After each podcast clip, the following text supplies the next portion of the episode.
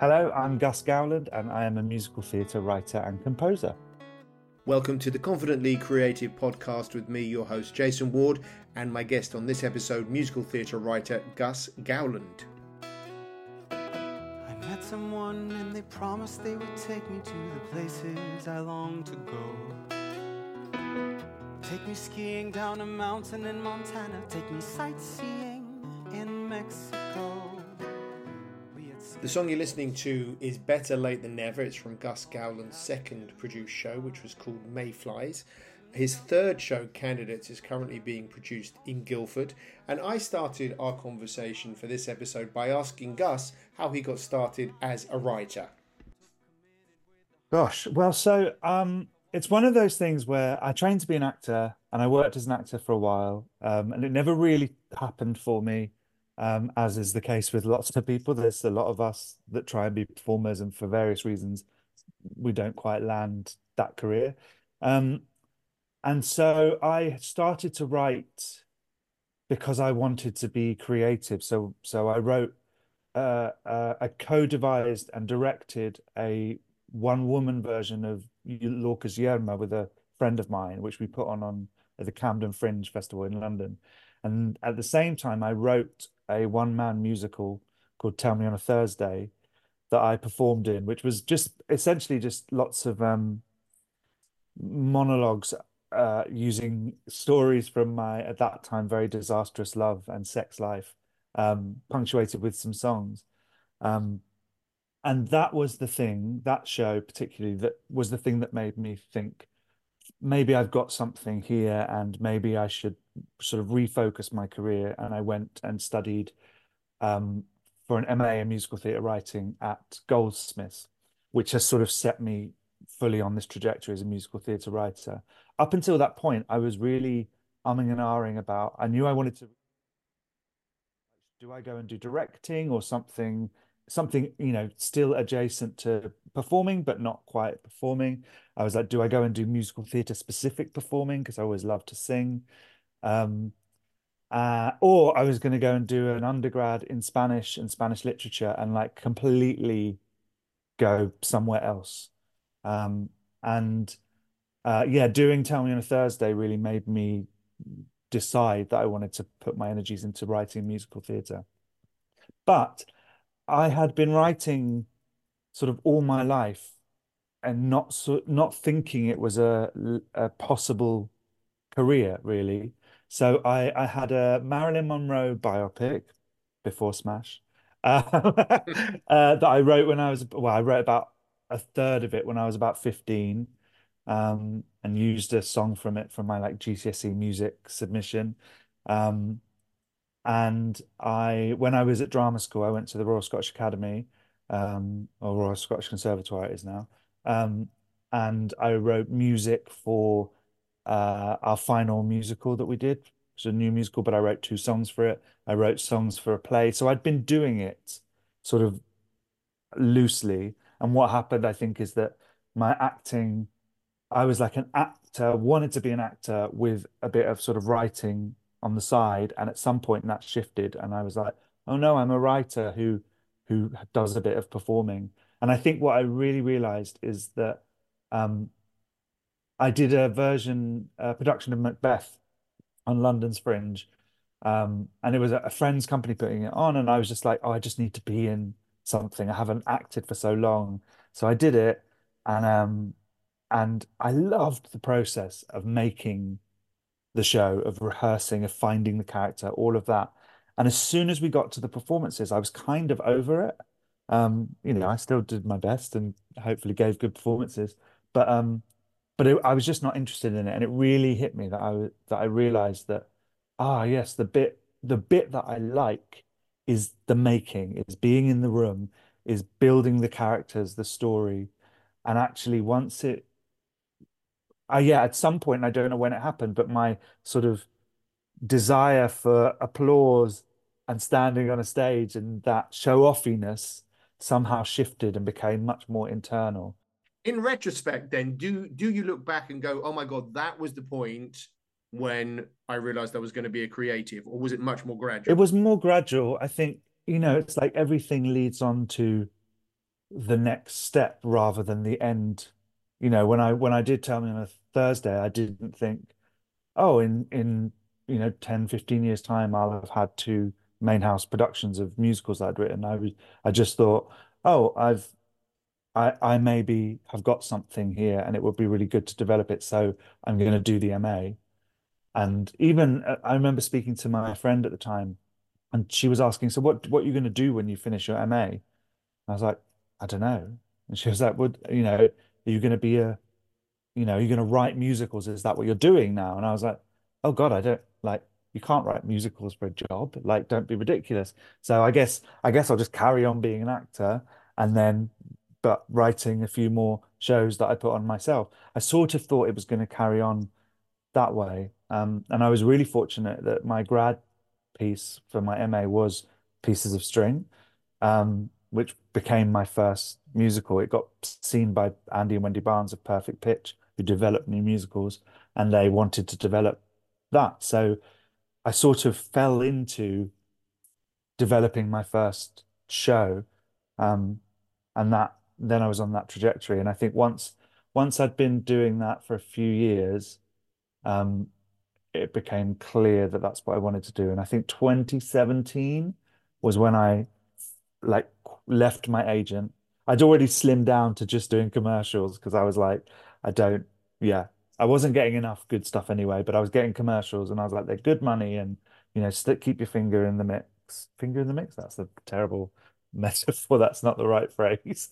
Uh, I like it as a song there we go. Finger, finger, in the, the mix. mix. Sounds rude. Um, so yeah, so um, until about 2017, I was still sort of harboring some ambitions um, of performing success or of getting a part that might do something for me. And then, and then I made the decision to leave my agent completely. And I was really, I was really like, it, I want it to be my decision to move, walk away from this than just sort of never getting there. I was like, I think that, I think that right. frustration and that sadness might be too much. And I was like, you know, I really need to own it. And it, I think it really helped give me ownership over my writing career and because it felt like such a choice that I was shifting. I think this is I'm, I'm on, on a tangent now, not a tangent, but I'm off on one. but I think this is a real thing that happens, particularly, and I'm I'm I'm sure you'll understand this, having had a similar background. But when you want to be a performer, um, you sort of spend your early years growing up. It's what you want to do. It's such a fixation, and you you know that that's what you're going to do when it's like a vocation. And I think it's really hard to manage your goals changing when your goal is to be a, an actor, whether it's to be famous or whether it's just, I want to work with the RSC or whatever your levels are. When you have such a clear vocational goal, and it's one of those things that you get told constantly, oh, it doesn't work for everyone and you, you might get rejected it's it's really difficult to to sort of go, oh, actually, I don't want that anymore because you get it drummed into you that you need to want it so much for it to, right. to be, you know, for you to earn your right to have it. Um, and I found that really interesting when suddenly I was like, oh no, I don't like that with that Shakespeare play. I was like, I don't, I don't really want this anymore. And that's hard. That's a hard rewiring of the brain as well, because it was all I'd wanted. When I saw friends who went to university and were like, I'm just doing this course because it's a course. I don't actually know what what career I want. And I'd known since I was about eight, I want to be an actor. I'm going to be a performer. And my whole youth had been geared towards getting to drama school and having that route. And then suddenly you come out of drama school and it doesn't go the way you want and you have to realign. It's a, I think so many people go through it and there isn't really, uh, there isn't really a way of managing that apart from just getting through it. Yeah, I think it's two things, Gus. First of all, with with what you say, I, I totally understand. I always wanted to be in the theatre from an early age, and everyone told me you couldn't do it, shouldn't do it, need to get a job, all that mm-hmm. kind of shit. Um, but there is the thing of when you get the thing that you think you wanted, it's not the thing you wanted anymore. Yeah. You know, there is that, and that's just because yeah. people change. That's normal, and um, but that's classic. I don't classic um, musical theatre storytelling, isn't it? The hill, the hill right. behind the hill. Yeah. That's. Jack Vittel. That's totally Jack You get what you want, and then you realize it isn't what you wanted or needed all along. Exactly, but yeah. but that's it. And I think the other thing that you just said after um, Pieces of String was Mm. produced, you made a commitment to your creativity. And when I speak to other people for, for this podcast, there's that same realization. People saying, Yeah, we kind of put a show together, we had a bit of fun, and then we made a commitment to our creativity, and then it started to happen. Yeah. Uh, and I think it's really difficult to tell people that, like you, but you have to show up for it every day. Yeah, definitely. And and it's really hard, you know, financially. I don't I don't come from money. I don't have money. I I worked full time while I was doing my MA, did my MA part time. It was the only way I could afford to do it. Um, and have, you know, was working consistently. The PhD was a, a job, so I, I was earning very little money to do that, but at least I had the basics. And even now, like I I teach, I love teaching, but balancing that teaching with writing and, and making sure that, you know, like I always want to have less time teaching than writing. Just psychologically, I want that balance to be, you know, uh, in the favor of writing. But like, I can't afford to not teach, even if I wanted to. I haven't had my big West End hit, you know, I haven't got that that money maker yet that is being produced all around the world. Um, and I'm not yet, not yet. But I'm fortunate that I love teaching, and I and you know I made it. That was another sort of uh, not a commitment to creativity, but a commitment to making my life about musical theatre. Um, when I did my PhD, I was really like, I want to be writing musicals, and if I'm not writing musicals, I want to be working sort of adjacent to them. I want to be studying them, teaching them, working with with performers as they're training, and all of that. And the PhD was a way of doing that, so that I wouldn't have to be like, okay, I'm working a, an office job that is completely unrelated, and then I've got this creative endeavor. It sort of means my whole world revolves around musicals in different ways. Um, and that I find that very satisfying. Challenging at times, but mostly satisfying.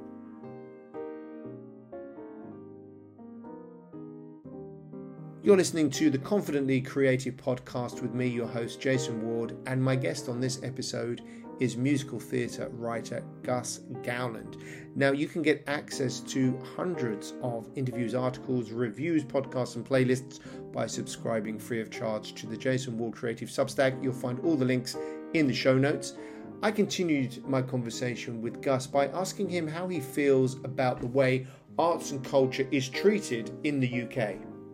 Oh gosh, I mean, it's a, it's a, it's frightening, I think, the lack of support and respect for culture and the arts that that those in power have. Um, uh, yeah, I think it's really challenging. I think it's really interesting that there's this everything has been turned into a degree, which you know is wonderful. Like this sort of idea that that we should be pushing people to go to university and earn degrees. Um, but some things are challenging to put into a degree format. I think I think vocational training is really challenging to sort of academicize, and you know, there's things that you have to do when you're doing that that aren't necessarily serving the vocational training. And I think that makes it harder, more challenging. Um, the things that that you have to do in higher education establishments to get your funding to do all of this, you know, to you're essentially providing a consumer service because people are paying an awful lot of money. Um, and that makes it a slightly different offer than it maybe was. Um, also, it's just like every student that, that wants to train now knows that they're doing so, taking on an inordinate amount of debt. I mean, I'm still paying off my student loan. Um, thankfully, I don't have very much of it left, but I still have some. And that's for 20 years since I graduated from my undergrad. And um, Wow. so, uh, and I, I, yeah, I didn't, I had, I had no money growing up. Um, and uh, I was the first person in my family to go to university, and I went to to drama school in Scotland, partly because it was the only place I got in, but partly because in Scotland the fees were so much lower. They got the drama school in Scotland cost the same as university, so like a thousand and something a year, I think it was then, as opposed to the six, seven, eight, nine grand a year that it was to go to many of the London drama schools. So Right. they're ju it's just so prohibitively expensive. Um, and then because careers in the arts are so precarious, um, and because we have this, uh, partly because there isn't enough funding into the arts, so so the sort of routes into jobs in the arts are really precarious, and also because there's this this sort of myth that that lives around art of it being all, um, of it being all you know just a gift and not actual craft Right. and skill that that people sometimes don't realize that you can work hard at something you know it's just like oh no it will happen or it won't and um i think all of those things make for quite a, a frustrating uh, view when you look at the future Give it up, get it out, go harder. Push it down, push it through, you gotta. Hurry up, slow it down, I wanna. Start this again, turn it up, get it out, go harder. Let it go, let it be, you gotta. Listen in, set it free, I'm gonna. Start this again. I'm falling down,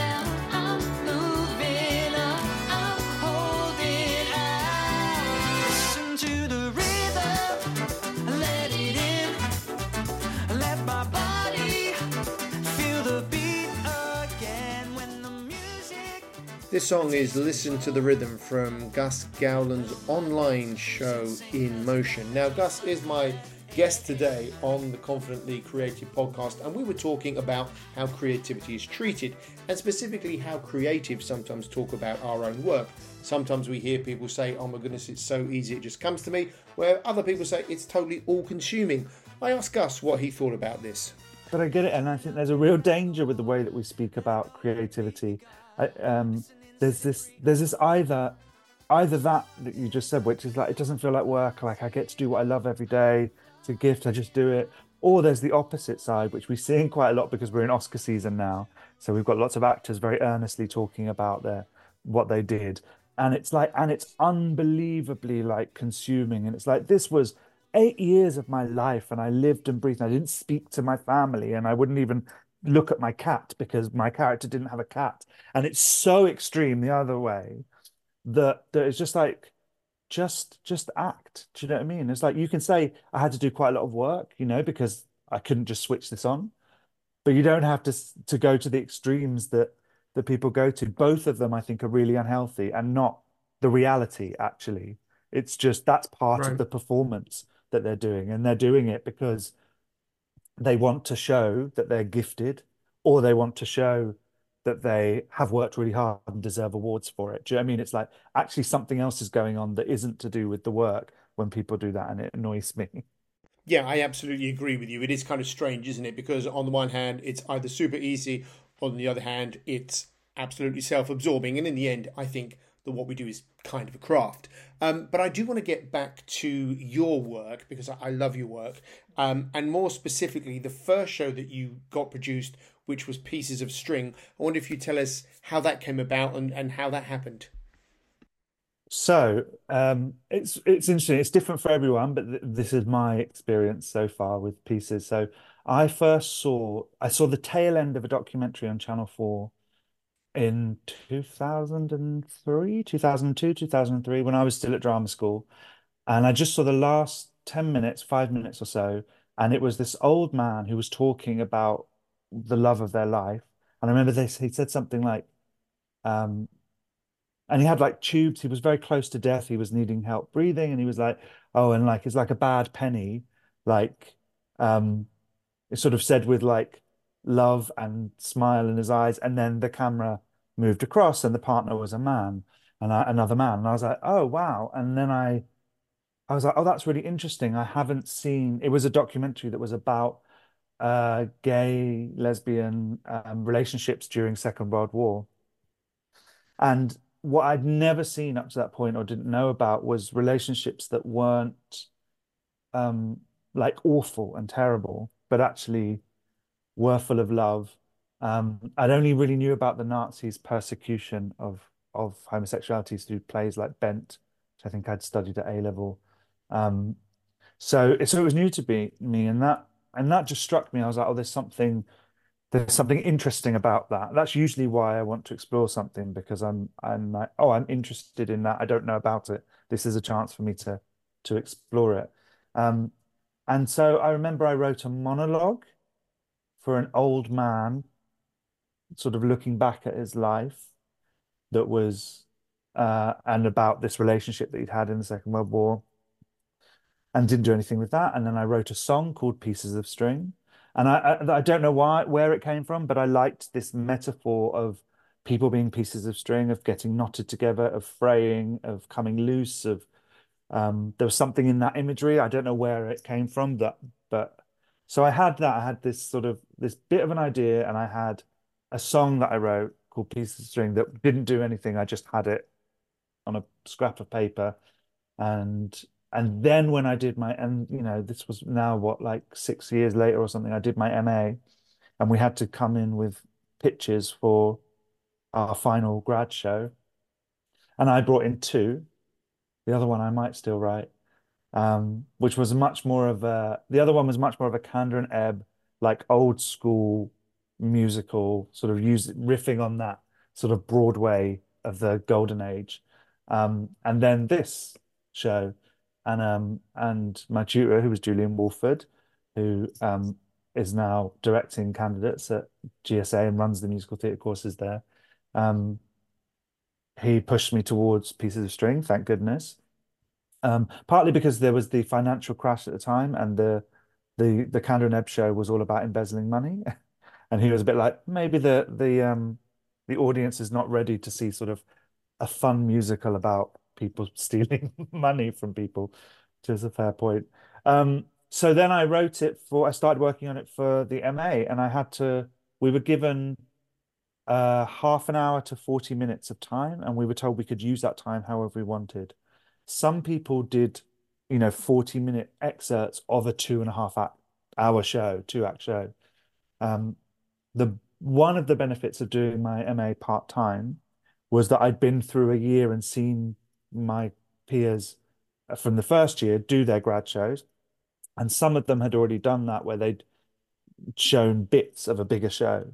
And I felt like the ones that were just a whole piece for half an hour were more successful. And actually, you know, the audience didn't have to fill in any gaps. So actually, that showed off what they could do better. So that's when I was like, I'm going to do that. So I wrote, uh, it was 35 minutes long, I think. Um, and I wrote that and we put it on. It was amazing. Well, we had an amazing cast, fantastic. Christian Durham directed it. I don't now I look back, I'm like, I don't know how we managed. We didn't pay anyone, but we managed to get really great people. Um, and then I'd invited Andy and Wendy Barnes from Perfect Pitch, um, just because I knew that they were the people that were developing new musicals. And they came along and I thought I just I didn't know how it worked, so I just thought, oh well, I hope they see my work and think I'm good, and then maybe it maybe I'll write a musical. I did like I didn't know that you, yeah, I had no idea what that would lead to. So thank God that they wanted to develop pieces of string, because otherwise nothing would have happened. Because they don't just go, come and write a musical for us. You know, you have to have an idea or something. But anyway, I met Andy Barnes. We had a really amazing meeting.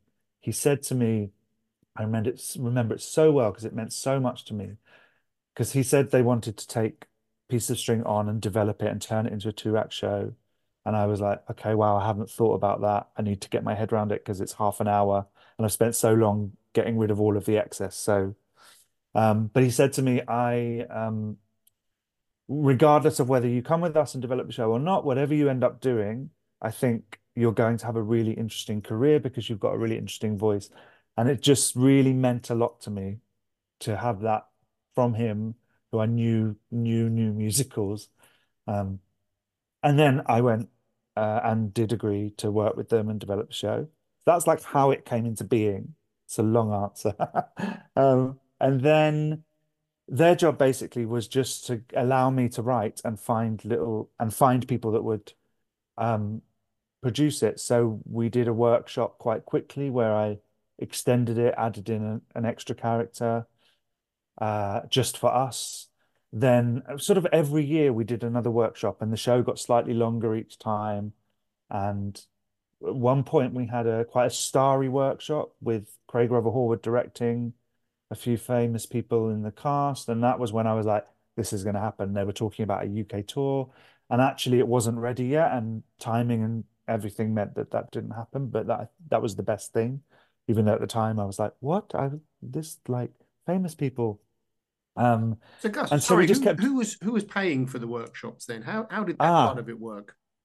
the paying for the workshops was perfect pitch. Um, for the first couple, it was perfect pitch, and then um, uh, a perfect pitch collaborated with the booking office, who were at that point were largely a general managing company who were looking into getting into producing their own work. And so they'd been to speak to Perfect Pitch about like, we want to produce. Have you got anything um, that we can look at? And Perf and Piece of String was one of the shows that they showed to them and said, we've got this show, and they liked it, so they came on board.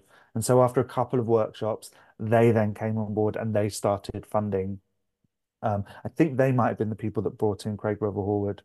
Um, yeah, and they started funding it. Um, and Mercury Theatre had seen one of the sharings and really liked it. Then they came to one a bit later and were less keen. They'd sort of gone off it. I don't don't don't know why or what I'd done to it in that time. And then they came back to it sort of the next year. And obviously I'd fixed the things that they didn't like before. And then they came on board and decided that they were going to produce it. But that was the, I graduated in 2011 and the show was on in 2018. So it was basically seven years of of a workshop every year, essentially. You Um, you never lost faith in the piece. not in the piece, no. Um, in myself, in the industry, in um, yeah, it's there's something that I think this is really important because I've been feeling it a lot lately, is that in this industry, you get you get sort of lots of carrots dangled, and it this industry is just full of what might be. Maybe you're going to have a West End run, maybe you're going to have a UK tour, maybe you're going to have a show produced in another language, all of these things. And in order for them to almost happen, people have to very seriously start working and having conversations. And that makes it feel like they are almost real. And then they don't happen because a million things need to happen for those, for things to go right, you know, for money and timing and all of that. And that can feel really deflating and like a failure. And I think what I'm really working on at the moment is that of not letting what might have been take away from what was. Because actually, there were some things that were going to happen with pieces of string that that haven't quite panned out yet. It's, things are still bubbling away, but but some possibilities that I was like, ah, and then they didn't happen, and it made me go, oh, oh, what a shame, you know. And then and it's important that you go, well, hang on, I have had a successful run at Mercury. You know, it got me a next step up the ladder. It's like, it, yeah, it's very easy to let the things that don't happen take away from the things that you actually have achieved. Um, and and yeah, I just want to say that because I think it's it's a thing that I'm still grappling with, and I think a lot of people, yeah, you get promised things, and uh, because that's the nature of the industry, and it's it's hard when they don't happen. Right. I think Um, that's a really important point. Um, I kind of like that as a headline as well, actually. But I think also it's really important. Like you wrote a show that was produced by a theatre, yeah, you know, totally. like, and not just Yeah, one, because then after Pieces of String, you did was, was Mayfly straight after that? Yeah, that well, I mean, it was five years, but um, but it was the next show that I've had produced, like full show. So sorry, can I Um, ask how did yeah. you how did you park Pieces of String, like emotionally and creatively? hmm How did you park that and say, right, now I'm doing the next show? Well, um, I sort of haven't in that Pieces of String is still bubbling away. We did a workshop of it last year, um, which was a presentation to some some quite big people about another life that it might have. So I d I did some rewrites on it. Essentially, the version that we did in 2018, after that, I disappeared for a year and finished my PhD. And I emerged from my PhD at the beginning of the pandemic. So obviously then we lost two years. So a lot of the changes that I was making are things that had we been in a nor more normal situation, I might have made those changes immediately, and then we would have had another run within five, six months. Actually, what happened is it's ended up being five years, and the landscape's changed, and money is different. So we've we're working harder than we maybe could have done if things had been different. Um, but so there were always this, there was always this, at some point, I'm gonna go and fix the things that now we've seen it on stage, we know we want to fix, which is largely what I've done. Um, and then it's been the show is optioned by Global Musicals, who produce Six and 42 Balloons, Choir of Man, and Alchemation, um, who are a Broadway company, um, which let me tell you, the thrill of Kevin McCollum, who runs Alchemation, co signing on to option my show. Like I'm a rent head.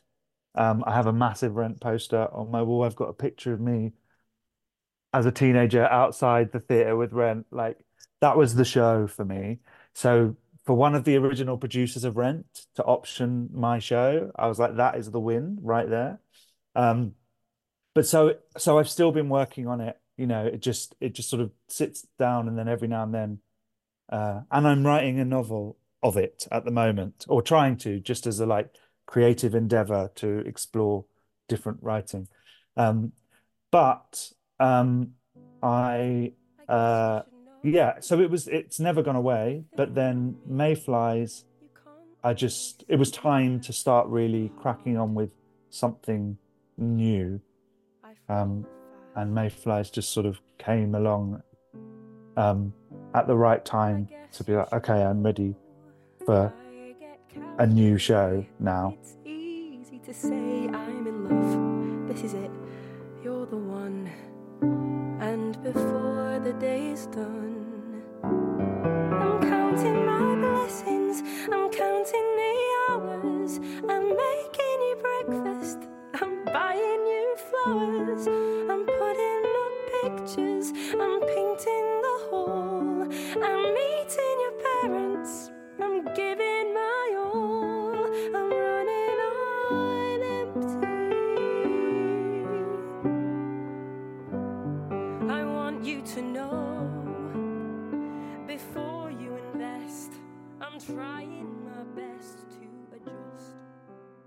This song is Running on Empty, performed by the incredible Rumi Sutton from Mayflies, which is Gus Gowland show, which ran recently at the York Theatre Royal.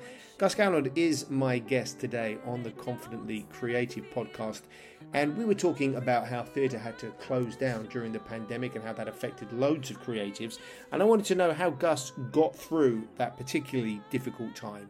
I did a, I wrote an EP of pop songs with a friend of mine, Craig Mather, who was in um, Pieces of String.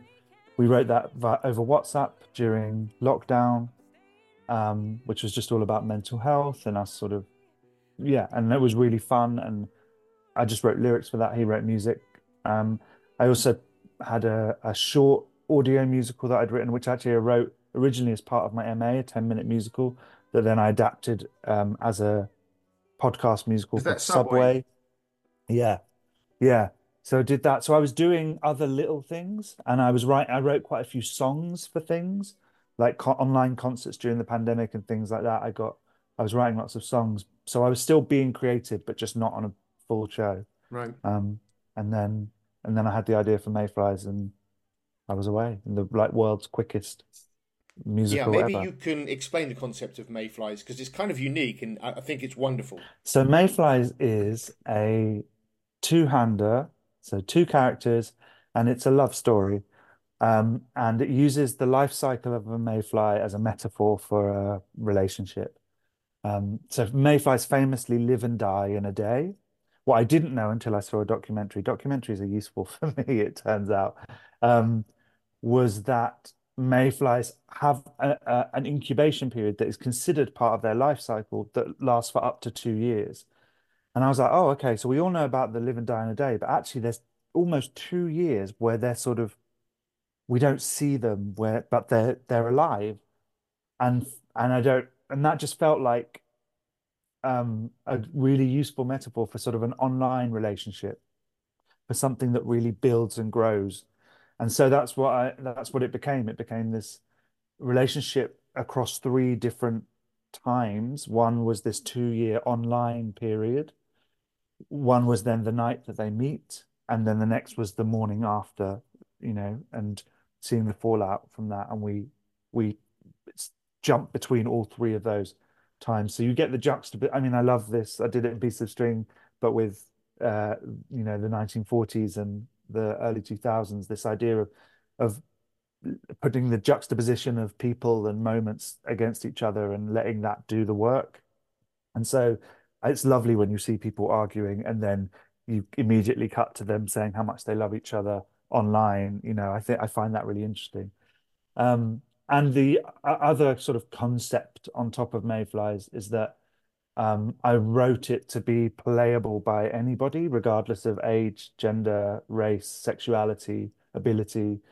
Um, and so we, in the original production we did at York, we cast three actors and they rotated. So there were three different possible pairings that you could see, and people came to see all three, which I loved. Um, so yeah, so there was either two uh, two women or a guy with a woman who was slightly older than him, or the guy and the woman who was slightly younger than him. Um, and it was just it was it was amazing to see how differently those um, makeups changed the way that people saw the show and, and felt the show. Now that's incredible. And I love the music as well. And I wanted to ask you about your musical inspirations because some people might say that your music has got that sort of Jason Robert Brown, Stephen Schwartz pop edge, but then you see in pieces of string, there's kind of layers of Sondheim in there as well. So who was your musical inspiration? Um, all of those people, yeah. Sondheim, you can't be a writer of musicals and not be inspired by Sondheim, I don't think. Um, yeah, I love Jason Brown. I discovered Songs for a New World when I was at uni, and that was like a revelation. Um, I love Stephen Schwartz for his poppiness. Um, uh, I really love William Finn, um, particularly Elegies, which is his song cycle.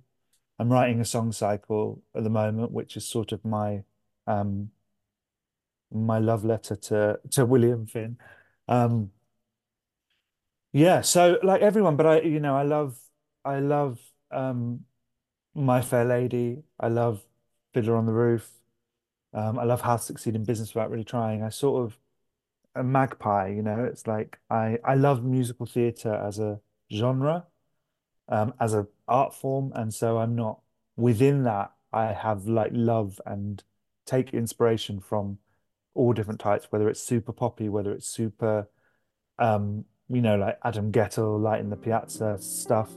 Um, I think I can learn from all of it. And then I love pop music. You're listening to the Confidently Creative podcast with me, your host, Jason Ward. My guest on this episode is musical theatre writer Gus Gowland. Now, if you would like access to over 100 articles, interviews, reviews, podcasts, and playlists, you can subscribe to the Jason Ward Creative Substack by following the links in the show notes. Now, Gus is a wonderfully talented writer. He also has some great views on the state of UK theatre at the moment, uh, more specifically, long running shows. And I asked him to tell us a little bit more about that. Um, I'll start by saying I love so many of the long players. Like Les Mis was another show that was like foundational for me. Seeing the the Dream 10th anniversary Dreamcast concert. I remember it like so clearly stumbling upon it on TV um, in the 90s. Um, and yeah, I love it. I loved Miss Saigon growing up. Um, so I love those big shows, but I don't think a show, and this is easy for me to say because I haven't had a show. If I had a show that was a big long runner, I might be like, please don't take it off because I want to keep getting my money. Um, but I think there should probably be a five year limit, definitely a 10 year limit, um, maybe 10 years to be fair. But I just think that actually I would much rather see, yeah, reinterpretations of a show, and a good show can can withstand that. That doesn't mean it needs to be radical all the time. Um, like I don't necessarily think that a radical My Fair Lady is going to work. Someone will probably prove me wrong. Um, but it's one of those shows that like probably needs to be done fairly in a fairly straightforward manner. And I think that's fine. We can bring it back and do revivals, and it has a place. Um, but but yeah, the long runners like Les Mis, I would love to see a new version of that. But how do you feel? You know, if you say the show should run for five years, ten years, then should it be? Should you get in a new director? Like mm-hmm. the Mousetrap had a new director, didn't it? Every yeah. year. No, I'm like just let it run in its production, but just let there be a time limit, and then and then it can be revived. I mean, Cabaret is revived constantly, and every revival of Cabaret gives it a, a really unique spin, I think. That's like a variation on a theme, but like sort of makes it its own thing. And I think that's that's one of the reasons that, you know, Sondheim is so brilliant is that, well, he never had the big long running hit, so this wasn't a problem that he had to deal with. But actually his work right. constantly gets reinterpreted because it there aren't defining productions. Now it's it's uh, you know if you try and do Les Mis, it's so iconic. You know the production, the the aesthetic of it. That doing it differently, you've got to fight so hard against that. And uh, I still think it should happen, but I'm I think it makes the work even harder.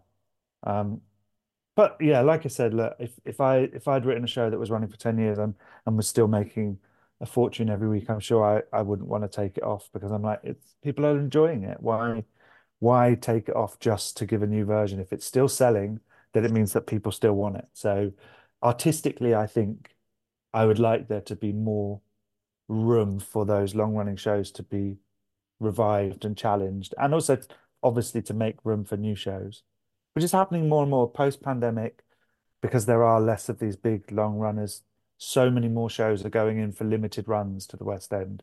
Right, yeah, I think there's definitely changes happening, and that's that's got to be good to see. Um, I wanted to get back to Mayflies because, as I said before, I really loved the show. Um, well, now you played at York Theatre Royal, and you got some great reviews. You got some what I might term strange reviews, but I wanted to ask you what it feels like when you're getting that sort of feedback from people. Uh, it's really it's tough. Uh, it's really tough when you get such a mixture as well because we got five star reviews. We got, um, I can't remember who it was, but someone was like, "This is like what you know. It's, it's incredibly innovative. It's like the future of what musical. It pushes the musical theatre form, which is like, oh my God, yes, you get it. And then other ones that are a bit like, yeah, I don't really care, you know. And I get that. Like, if you don't, if you don't care about the characters then uh, Mayflies might be a quite difficult evening for you because you're not engaged. And but I sat in that theatre for every show, um, and I you know watched people crying and heard them laughing, and people came back. So it's so for me, I'm like, that's really the important thing. And the same with Piece of String. Like Piece of String did really well critically, uh, and from audience's point of view. But the most important thing, really is that I got I got emails and letters from people that were like, genuinely, this has changed my life or my relationship with my parents. I had some parents write to me that be like, I I can understand my child now in a way that I didn't. And that was not what I intended to do, but I think because I wrote it from an authentic point of view, I put a lot of my own demons with dealing with my sexuality growing up and all of that sort of went into it, even though none of the characters are sort of ciphers for me or my family. But the emotions that I felt were in there. And I think that reads in the show. And the same with Mayflies. It's not it's not at all a thing that's happened to me, but there's enough of of how I felt in relationships, of the hope that something's going to work out, or the failure when, you know, the disappointment when it doesn't, that people, yeah, it means something to people. And so that's the important thing. I mean, I would love to get five stars across the board, please. But um, right. But yeah, um, I haven't had a pan yet. Like you know, and a show that has out and out been like, this is everyone thinks this is terrible. So Right, so let's not put that thought out there. Um, but there's something else that you mentioned there, uh, which I talk to creatives about all the time. It's these kind of how do you measure your creative success? And I think there are three steps. And step one is you like it. Step two, an audience likes it. Obviously, that's important. And step three, which you've achieved in this case, is that you inspire someone. And you inspired someone so much with this show, they actually took the time to write a letter and tell you how you changed their life. That must be very rewarding. I think what makes that even more magical is that that's the bit that you really have no control over. Like you, you just have to write something that you like and that you're proud of, and that you know you care about. And if you do that, then the hope is that someone else will will care about it too and like it. Um, and then it having any further impact is just like completely outside of your control. And I think that really is what makes it even more magical, you know. I just want people to have a nice night at the theatre. So if it does anything more Right. than that, that's like that's extraordinary, you know. And I know as someone who who you know, ha saw Rent when I was a teenager and it changed my life. Like I know I'm a fan first and foremost, and I know what the impact of of seeing a show can do. You're listening to the Confidently Creative podcast with me, your host, Jason Ward. My guest on this episode is musical theatre writer Gus Gowland. We were talking about his show Mayflies, which was produced at the York Theatre Royal, and I wanted to know if the show will be produced or developed further. Yeah, hopefully we've had some meetings with uh, some producers that are interested in it.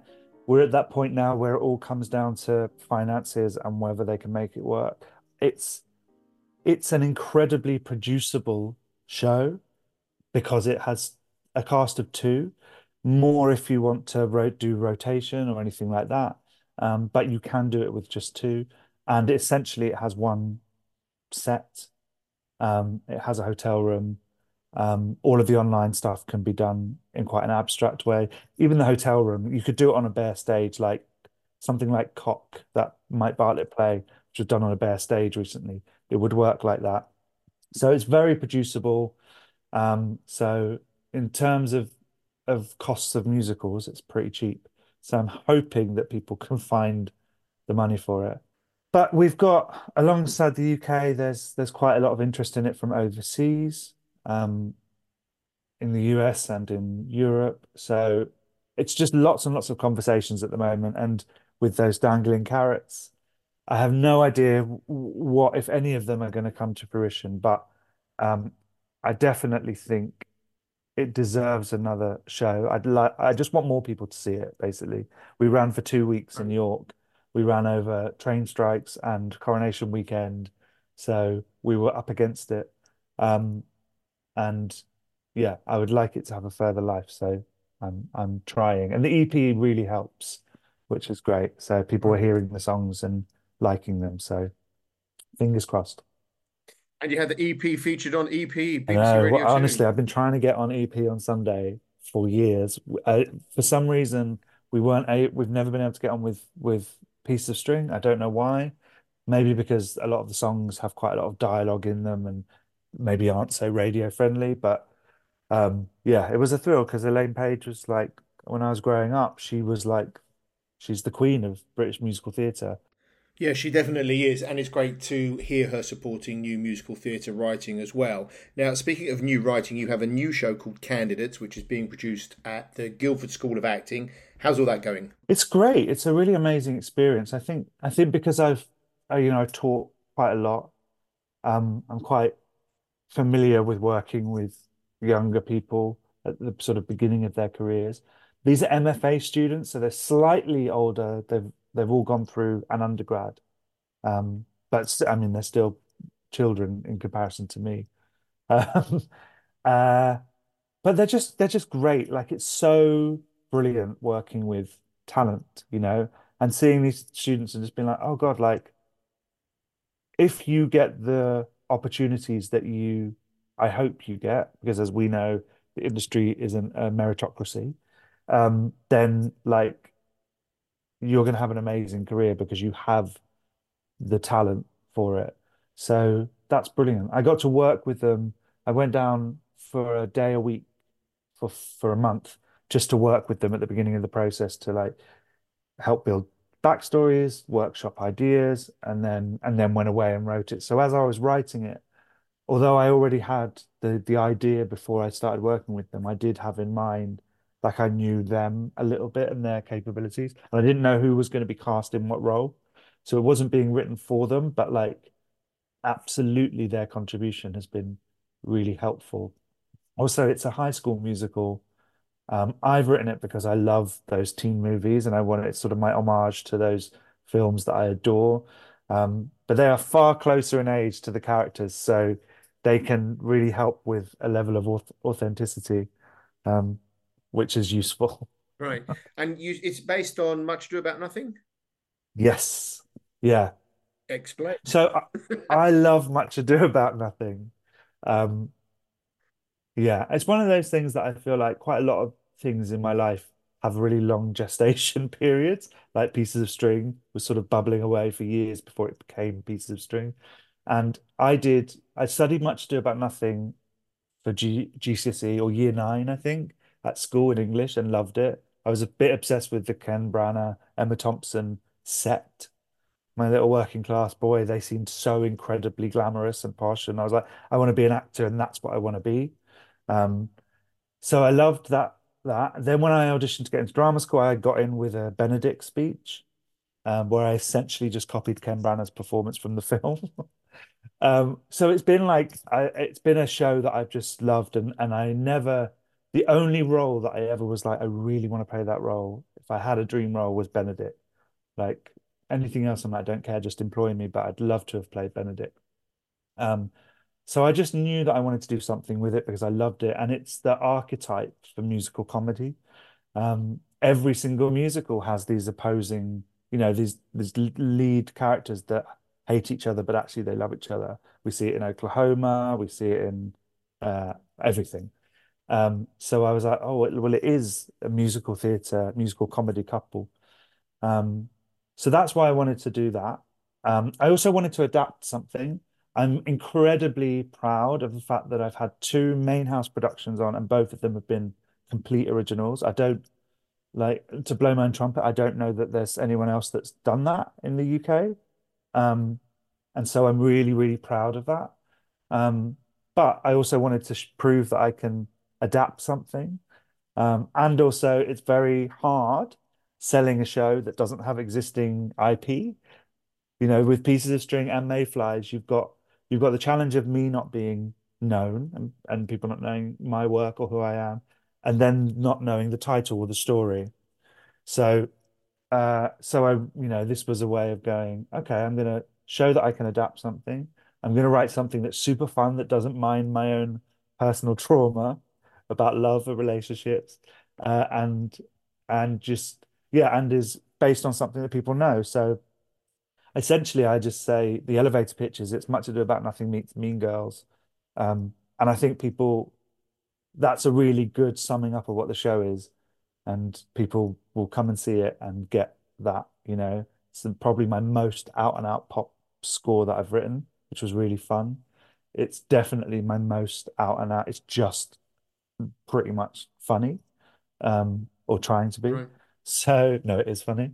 I'm sure it's absolutely hilarious. Uh, but I wanted to know musically, are you heading back towards where you were with In Motion, that kind of six fantastically great women cake vibe? Is is it poppy and dancey like that? Uh it's uh, it's probably more musical theatre than that. Um I feel like I've sort of yeah, it's it's less out and out pop than than some of those shows, which I would say are very much pop shows. This is like pop musical theatre. Um, but it's definitely the songs are the most this is a song that than than I've written before. Um, yeah. And I and I, you know, I drew a lot of inspiration from pop music for this score. You know, my mood, my like sonic mood board was was no musical theatre essentially. Um, so I think that has influenced it. Um, but it's challenging. It's hard writing in that form because pop songs don't develop. They don't go anywhere. Right. Um, so in order for the songs to be doing something dramaturgically, they have to go somewhere. And just by doing that, they stop being pop songs Right. instantly. Um, and yeah, and there are shows that, you know, like I think a lot of Six doesn't do that. It doesn't dramaturgically move on. They just live in their world, and the format really supports that. But I think telling this story that has like a whole narrative through line, it's hard to do that because the audience just gets bored. Yeah, it's certainly a tough challenge creatively, isn't it? Um, Candidates opens, I believe, on the 22nd of February 2024. So if you are listening after this, you might have missed it. Apologies. Um, but after Candidates, what's next for Gus Gowland? Yeah, I don't know at the moment. Um, I was thinking about that the other day. I was working on again a, a carrot that's been dangled that has now gone away. So I had something lined up that is now not lined up. So I've got a bit of space now. So I'm starting to think about what is next. I've got a show that I'm collaborating on with Eamonn O'Dwyer, who's a phenomenal composer, lyricist, um, that we haven't started yet, apart from had the idea. So um, it might be time to get cracking with that. I've got my LGBTQ plus song cycle, Lifeboats, which I did a sort of uh, in progress performance of at the King's Head last summer. Uh, I'd like to get that finished and get that on. Um, and then, you know, Pieces of String is uh, some carrots disappeared and some new carrots have appeared very recently. So I will pursue those and see what happens with that. Same with Mayflies. So it's like I'll be working on a couple of new things, but also just trying to get the next life for the three shows that I have happening. Right. Um, I feel like you're yeah. balancing the creative and the commercial at the moment. That sort of feels to me a little bit where you are. Yeah, definitely. And it's uh yeah, definitely. And I think and it's a challenge because I'm not a producer, so I'm sort of, you know, I I'm I, that's not my world. Um, and there are other people that are doing it, but you've still got to do the the legwork to get those people to do it. Um, so yeah, it's a challenge. But also I'm writing I'm writing the piece of string novel, which is a which like I say is just, at the moment has no end goal. Um, I don't know if it'll ever see the light of day. I'm just doing it because I'm interested. I had the opening in my head for a long time. People have said this would make a really good book, and I'm like, okay, great. And then I had, I knew how it would open. I was like, just going to sit down and write that opening, and I did, and I enjoyed it. So I'm now two chapters in, and I'm just writing and seeing what happens. And I'll reach a point where I, I either don't finish it or I finish it and go, great, I did that. It goes in a drawer, had that experience, or I'll try and get it published. I don't know yet. We'll see. But it's good for my creative brain. Wow, that is a big creative project, Gus, and uh, good luck with all of that. I also want to thank you for sharing your time with us today here on the Confidently Creative podcast. I've learned so much, and I wish you so much success with your future projects.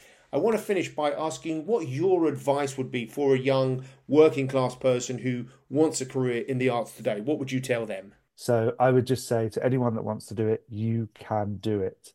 Um, and you've just you've just got to try, like, and figure out what what you want to do. Do you want to write? Do you want to perform? You know, obviously, if you want to perform, the route to go down is to try and go to drama school, um, conservatoire training. That's very challenging financially. I understand that, though there are lots of provisions in place, lots of loans you can get, and at least student loans are better than normal loans in what you pay back. But um, it's like it's like being a writer, that whole thing of like if you write something, you are a writer. Um, and if you want to write something, just write something. Then you can do the work of trying to get it out. But actually, then no one can take away from you the thing you made. And that is a really powerful thing. Like it's it's it's frustrating when the thing you made doesn't get seen by people, um, for sure. But like you still made it. And that's the thing that I love about being a a, a writer as opposed to being a performer is that performer I'm so reliant on other people giving me the opportunity to make something. Um, but a writer, I can sit down this afternoon and write a song, write a scene, write a, a treatment for something, and it exists already, you know, and I've made that, and no one can take that away. And I think there's incredible power in that and autonomy of that that I think is really important. Thank you for listening to the Confidently Creative podcast with me, your host, Jason Ward, and my guest on this episode, Gus Gowland, musical theatre writer. You can find the links to all of Gus's work in the show notes. And if you would like access to over 100 articles, interviews, reviews, podcasts, and playlists, then you can subscribe to the Jason Ward Creative Substack. You'll find all the links once again to that in the show notes.